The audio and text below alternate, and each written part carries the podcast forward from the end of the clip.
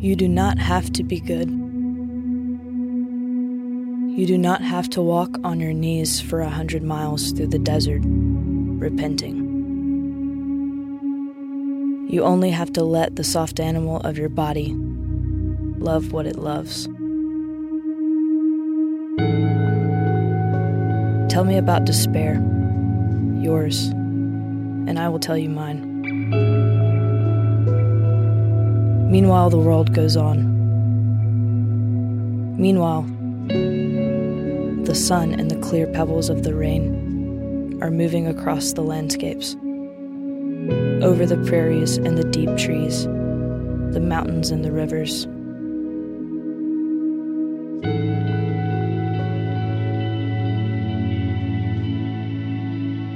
Meanwhile, the wild geese, high in the clean blue air, are heading home again.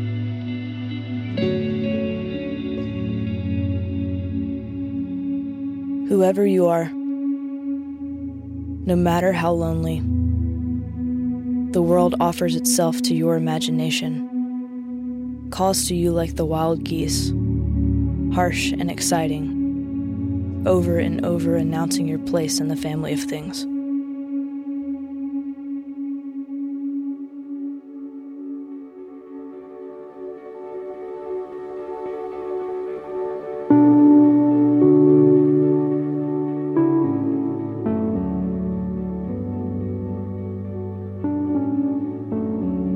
One of the main temptations in our world is to keep moving, to keep busy, to achieve.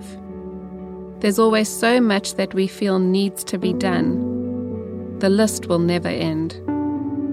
The lie we come to believe is that our worth is tied up in what we can do or accomplish, or the change that we can affect.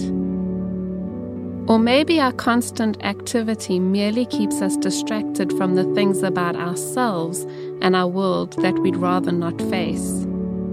If we just keep going, we won't have to think about it. The desert is an invitation into stillness. If we dared to stop doing, we might start more fully being.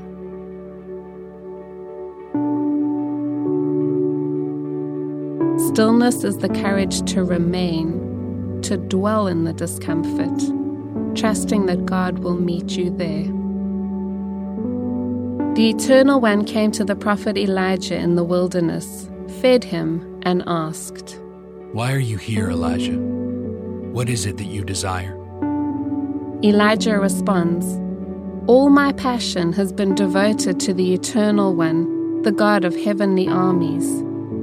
The Israelites have abandoned your covenant with them, tearing down altars and executing all those who prophesy in your name. I am the last remaining prophet, and they now seek to kill me as well. The Eternal One spoke again. Leave this cave and go stand on the mountainside in my presence. The Eternal passed by him the mighty wind separated the mountains and crumbled every stone before the Eternal. This was not a divine wind, for the Eternal was not within this wind. After the wind passed through, an earthquake shook the earth. This was not a divine quake, for the Eternal was not within this earthquake. After the earthquake was over, there was a fire this was not a divine fire, for the Eternal was not within this fire.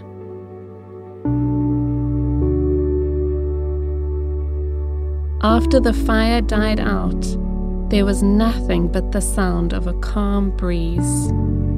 And through this breeze, a gentle, quiet voice entered into Elijah's ears. Why are you here, Elijah? What is it that you desire? Do you find yourself in a desert of some kind today?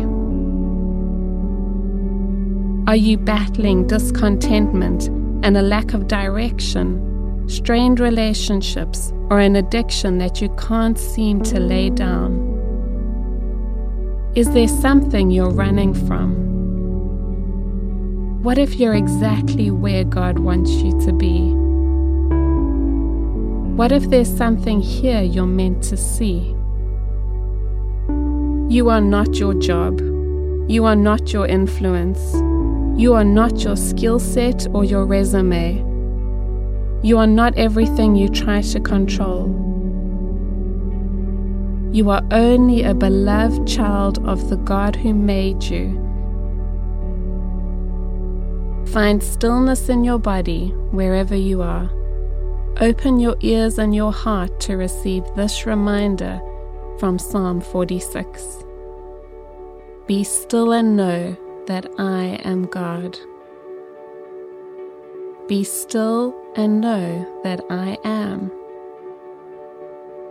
Be still and know. Be still.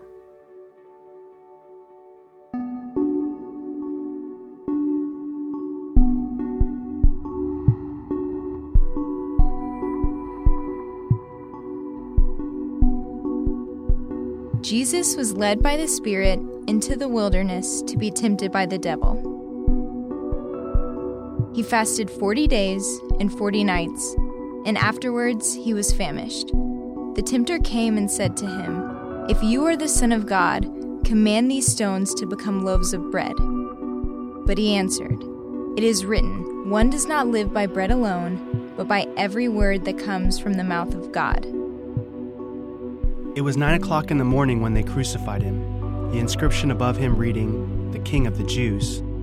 And with him they crucified two bandits, one on his right and one on his left.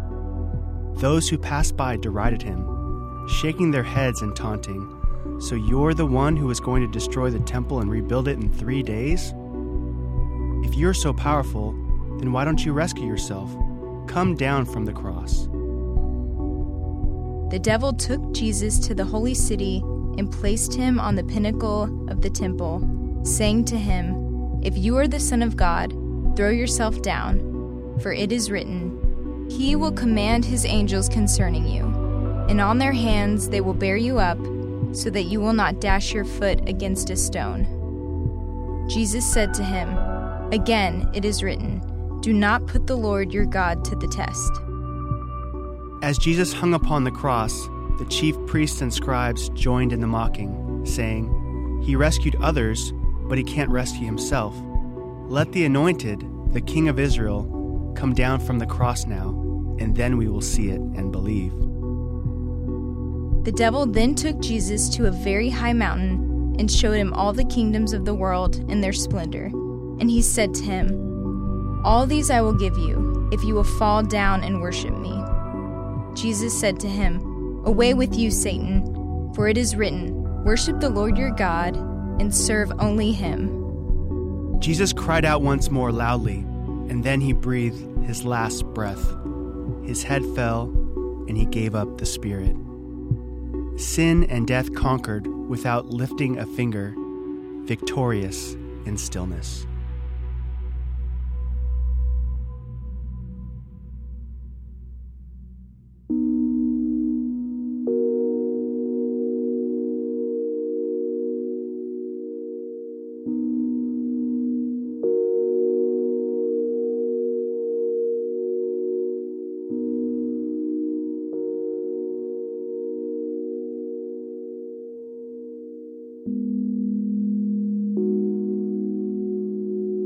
Think about what you're doing right now. I don't know what it is, but I can probably tell you what it's not. You may be cleaning the house, washing the car, sitting behind your desk, thumbing out the next little bit of a project. You might be changing a baby's diaper or on a walk around the block. You might be doing a million little things, but I'd bet you're not being still. Well, you might be still, sitting in traffic, but you're really driving. And if you're like me, this kind of stillness invites peak frustration. Stillness? Think about that word. When was the last time you were still? Not asleep, not exhausted, not binging Netflix and avoiding life, but truly still. Henry Nouwen says we live in a world full of conditions demands, requirements, and obligations. That means in order to meet those demands, requirements, and obligations, we have to keep moving, keep grinding. And when we do, you know what happens? We get rewarded. There just doesn't seem much sense in stillness, not much to be gained. But then the day comes when we feel used up and threadbare. All the constant motion has given us the illusion that we are alive and impacting the world, but the truth is, we've been spinning our tires in deep mud. The engine has been rumbling, but we've not really gone anywhere. And we know we haven't gone anywhere because we are just as short tempered with our kids. We are still carrying the baggage loaded onto us by our parents. Our sins have become so routine, we've abandoned the notion that we might ever be freed from them. What motion does, what it truly does, is muffles the stirring of our souls. Motion is the soul silencing headphones of the spiritual life. When Jesus goes into the desert, it's not remarkable that he fasts for 40 days. Plenty of people have done that. What might be more Satan defying is that he doesn't seem to do very much. He is still. Stillness isn't a quiet time. Stillness is not adding on, it's making space. The psalmist says, Be still and know that I am God. How do we know that Yahweh is God? In stillness. In hurriedness, we unwittingly say, I am God. If I don't get it all done, if I don't interject, if I don't maneuver, things will not work out right. Stillness is a teacher, and through her, we learn that God's good and beautiful work asks for our participation, but rejects our controls. It's in stillness that we allow for our minds to quiet and slow down. In that space, we become self aware, aware of all that we have sidestepped and hushed in our busyness and noise.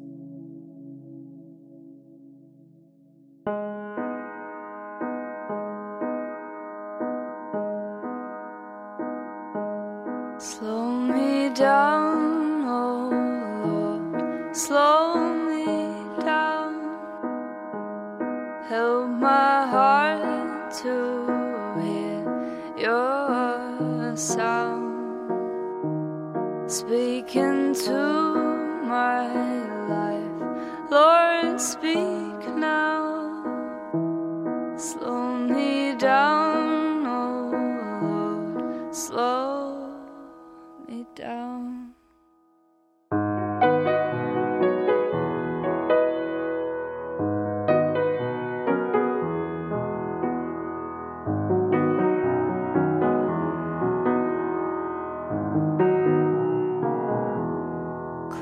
my mind,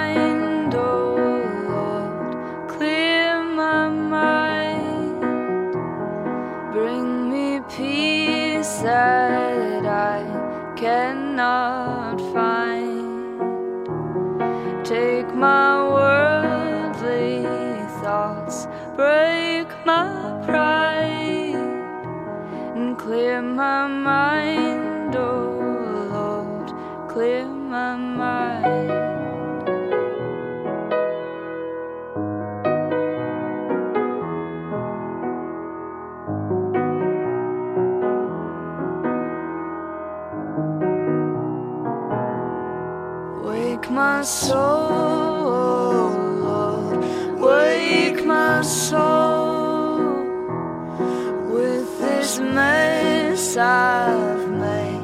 Make me whole of this life called mine.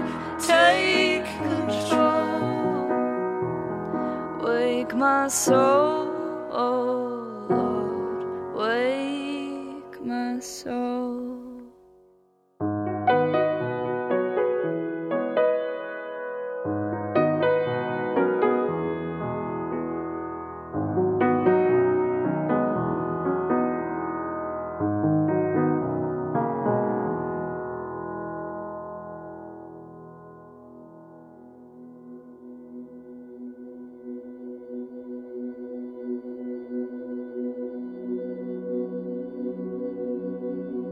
Gerald May writes of those who have faced all manner of temptation. As was true of our Savior upon the cross, that they saw temptation coming, but neither fought it off nor turned away from it towards something else. Simply, briefly, they chose not to hop on board with it. What did they do instead? Nothing. They let their spaciousness be. Stillness. The desert is the field of a supernatural battle, and your heart is the prize. But do you want to hear the best part? God is doing the fighting for us with all the spaciousness of His reach. All we are asked to do is to summon the courage to show up and remain in trust. During Lent, we face the chaos and the demons within us and allow God to do battle with them through us. The desert tells of a journey out of slavery towards the garden that is our true home. But it is much more than a journey. It is the discovery of the depths of our weakness, the power of God's grace, and the price of both. Continue to lean into this journey as we approach Holy Week. The invitation to silence, solitude, and stillness as we consider the ways our bodies and minds have lived too long in rebellion. May our souls align in renewed purpose with God's loving will. Join us as we engage as a community in the humble service of Maundy Thursday, the pain of Good Friday, and the seeming desolation which gives way to the joy of Easter dawn. You can find all of our service times at ecclesiahouston.org. Would you pray with me? Lord, we know that the desert is the place where life grows in the most unlikely of ways. Use these coming days to prepare us as we enter your story of death unto eternal life. Help us to pick up our cross and to follow you as we never have before. Show us the way. We pray in thanksgiving, adoration, repentance, and hope in the name of the Father, and the Son, and the Holy Spirit. Amen. God bless you, Ecclesia.